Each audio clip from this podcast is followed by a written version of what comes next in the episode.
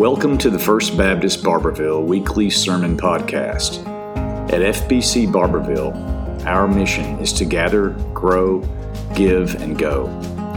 Join us for live worship on the Court Square in Barbourville, Kentucky, or to learn more about our church, visit fbcbarbourville.com. Here is Pastor Tyler Shields.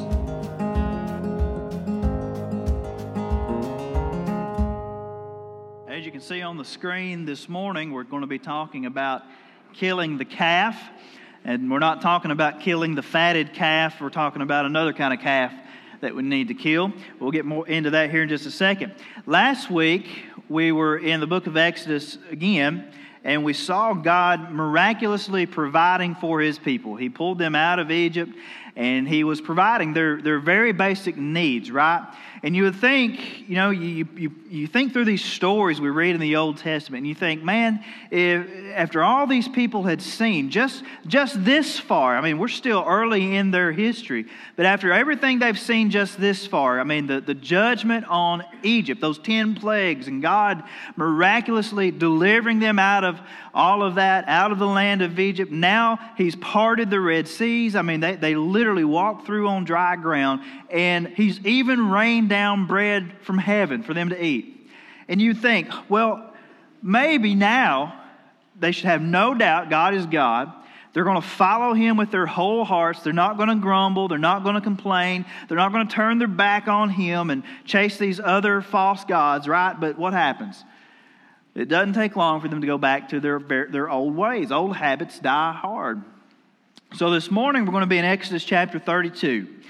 And to give you a little context for what's going on here, Moses has been up on the mountain with God, talking to the Lord, learning from the Lord about what the people need to do, the do's and the don'ts. And God Himself has literally written it in stone for Moses and the people. He's written all this down on the two stone tablets for them to take with them on their journey. But when dad is away, the kids will what? The kids will play. Every parent knows my heart on that one. So the same thing happens to Moses. So turn to Exodus chapter 32.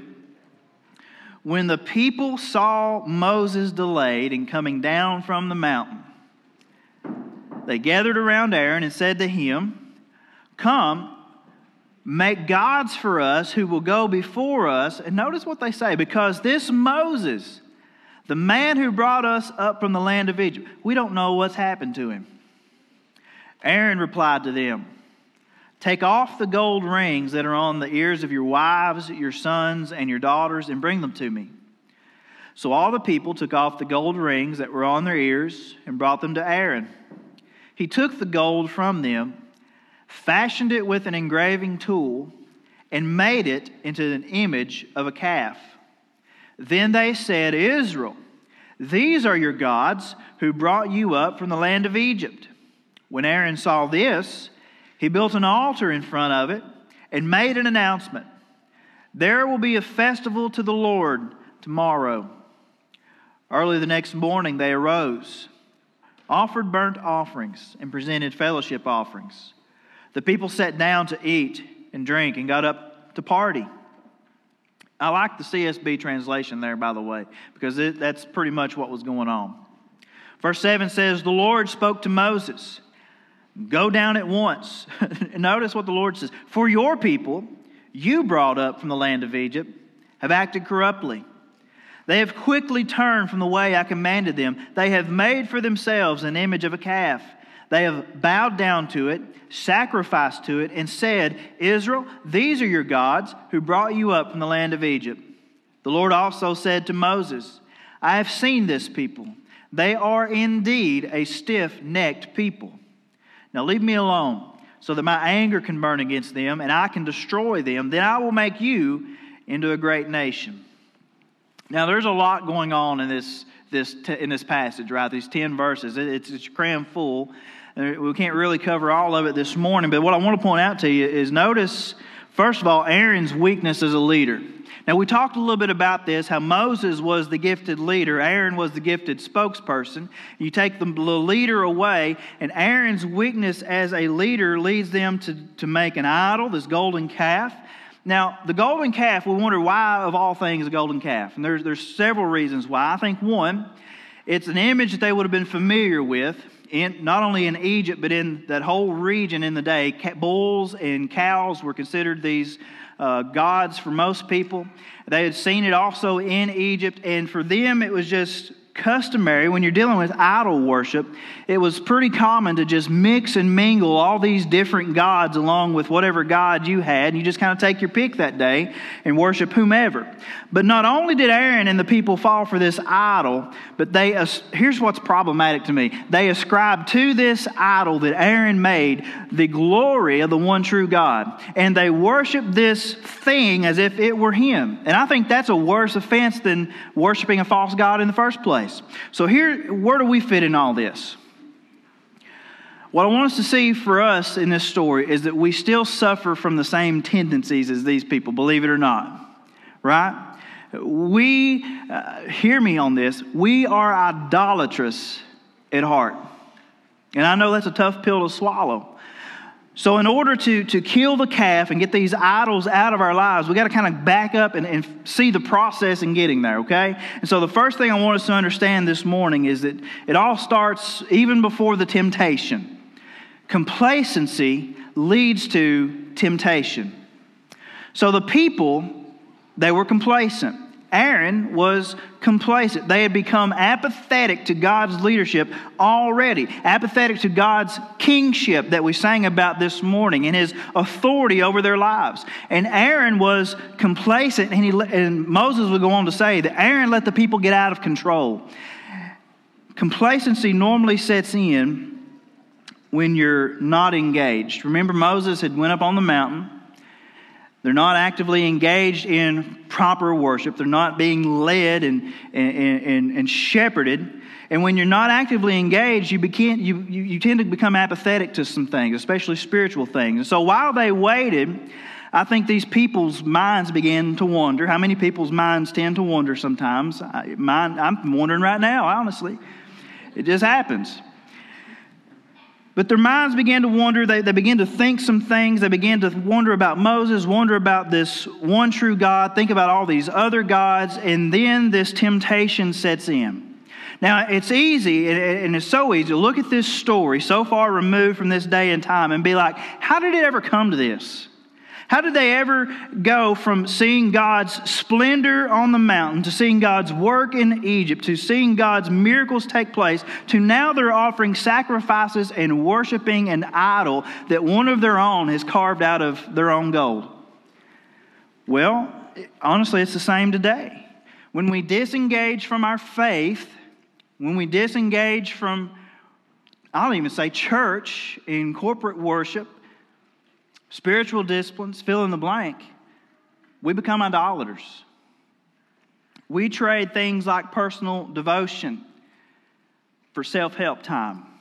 We trade kingdom work and kingdom support for building our own little kingdoms that will crumble and fade away in time. We trade our time in corporate worship, like this morning with the body of Christ, for time for ourselves or time for sports.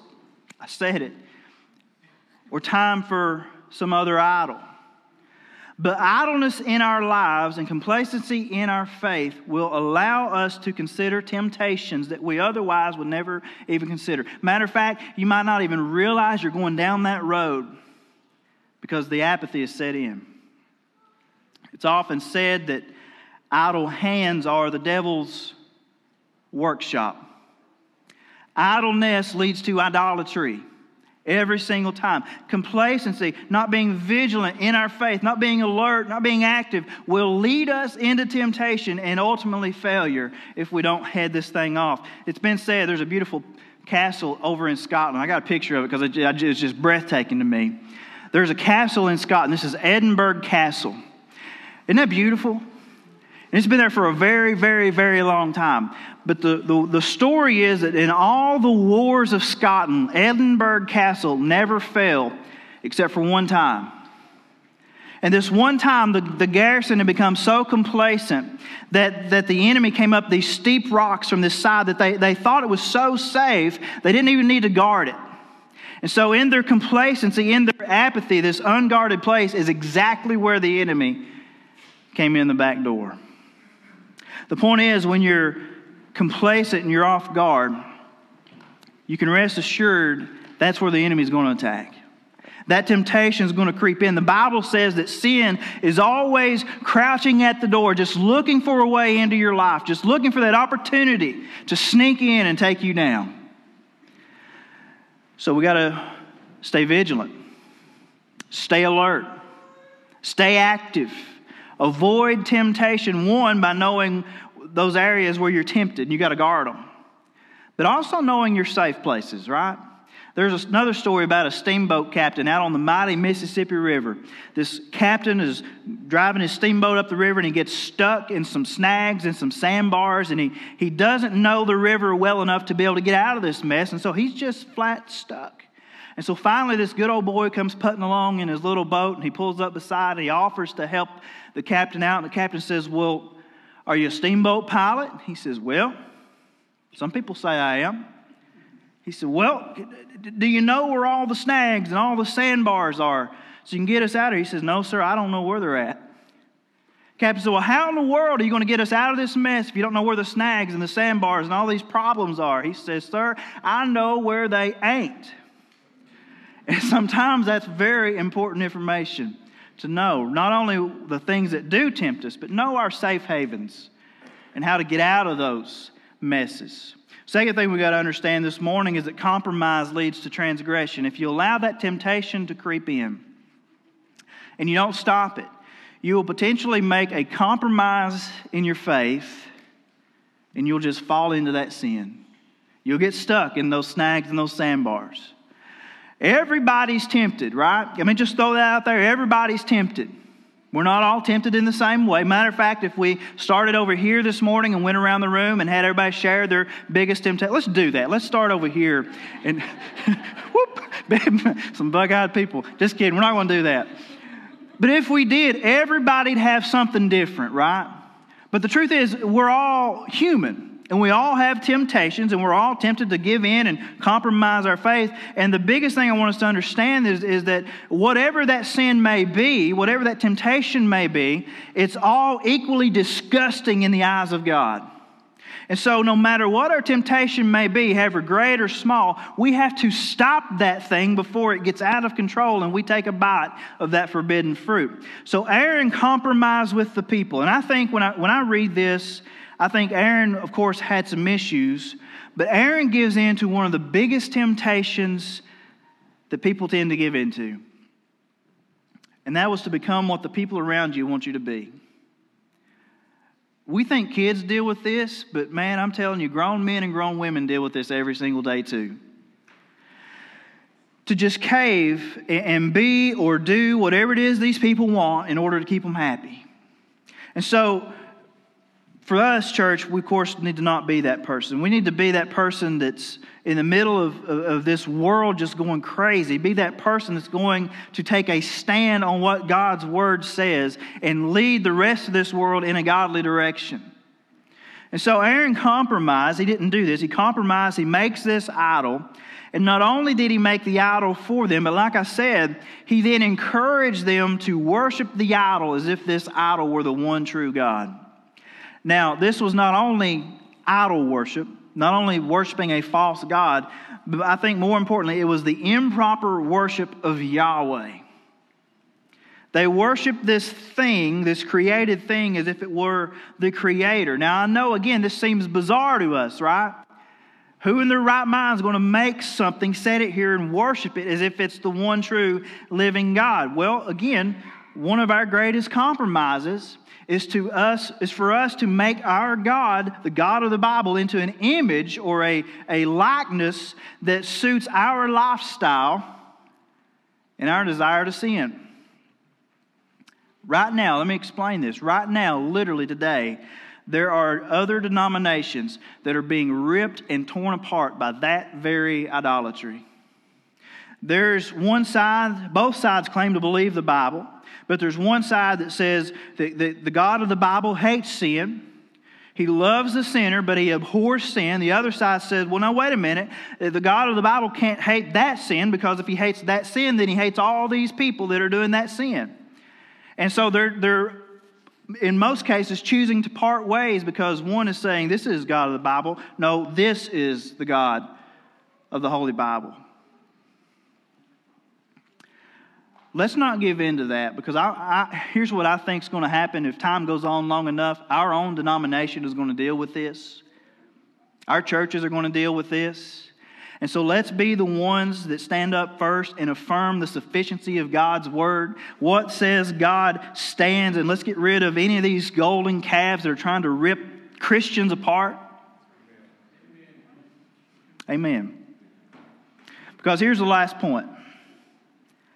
I don't know how I could say this any clearer. calves cause trouble. That's profound, isn't it? But they do. There, there, there's not only a spiritual side of this, this thing, but there's, there are practical reasons to get rid of these idols in your life.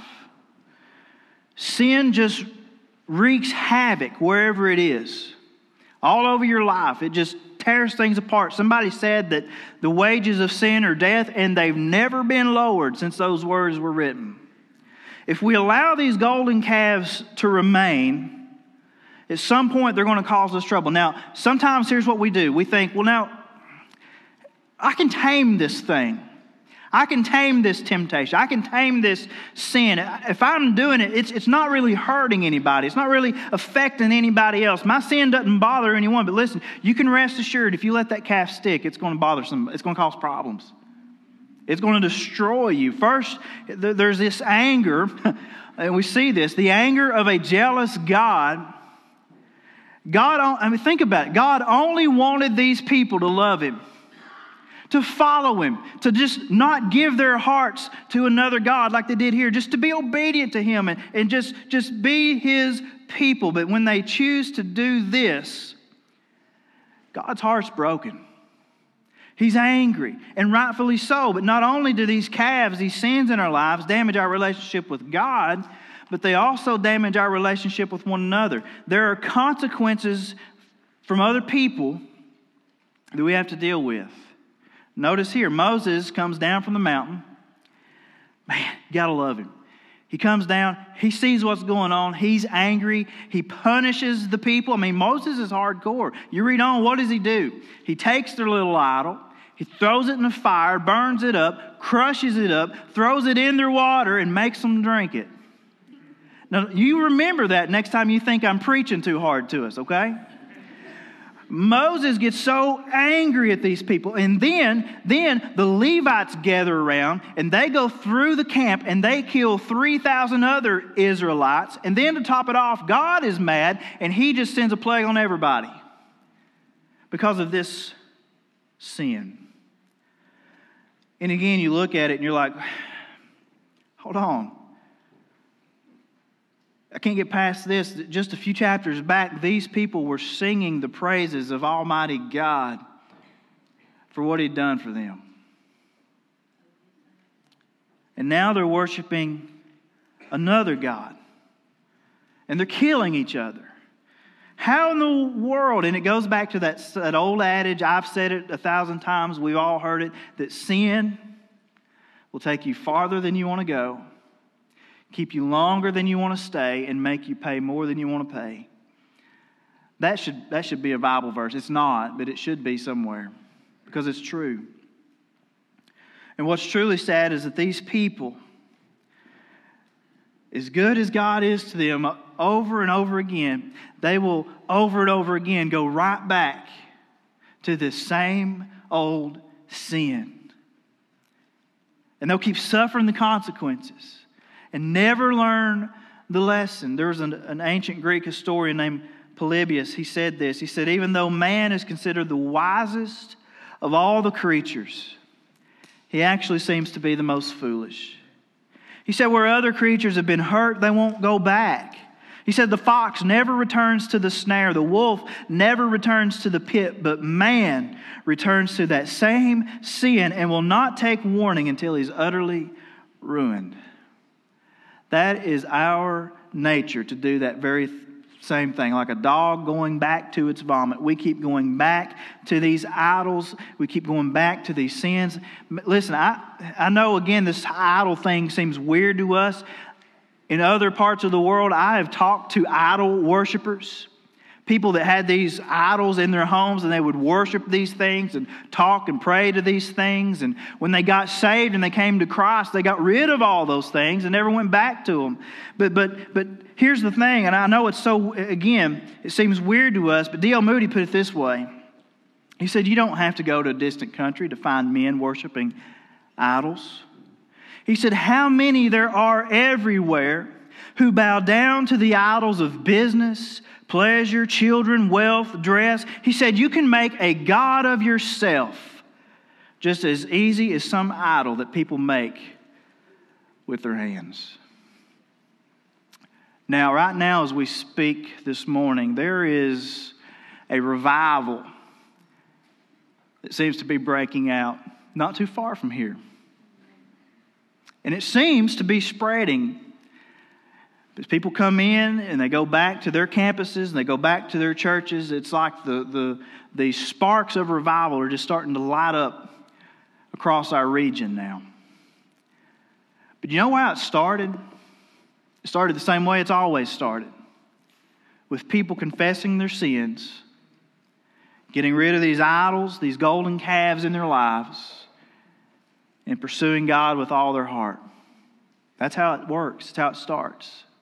And so this morning, if you want a glimpse of that kind of revival, what we're seeing at, in Wilmore and these other places, if you want some of that here, you want that in your community, in your church, in your life, better kill the calf this morning. Crush it, drink it if you got to, I don't know, but get rid of that thing. Get rid of that sin, that thing that is that you're putting before God. Whether it's it, it, I mean, it could be sinful, it could just be something good that's taking God's rightful place in your life. You need to squash it and get rid of and reprioritize your life this morning with God. God at the top, God above people, God above work, God above sports, God above status, God above all. And then watch what God will do in your life. Stand as we pray this morning.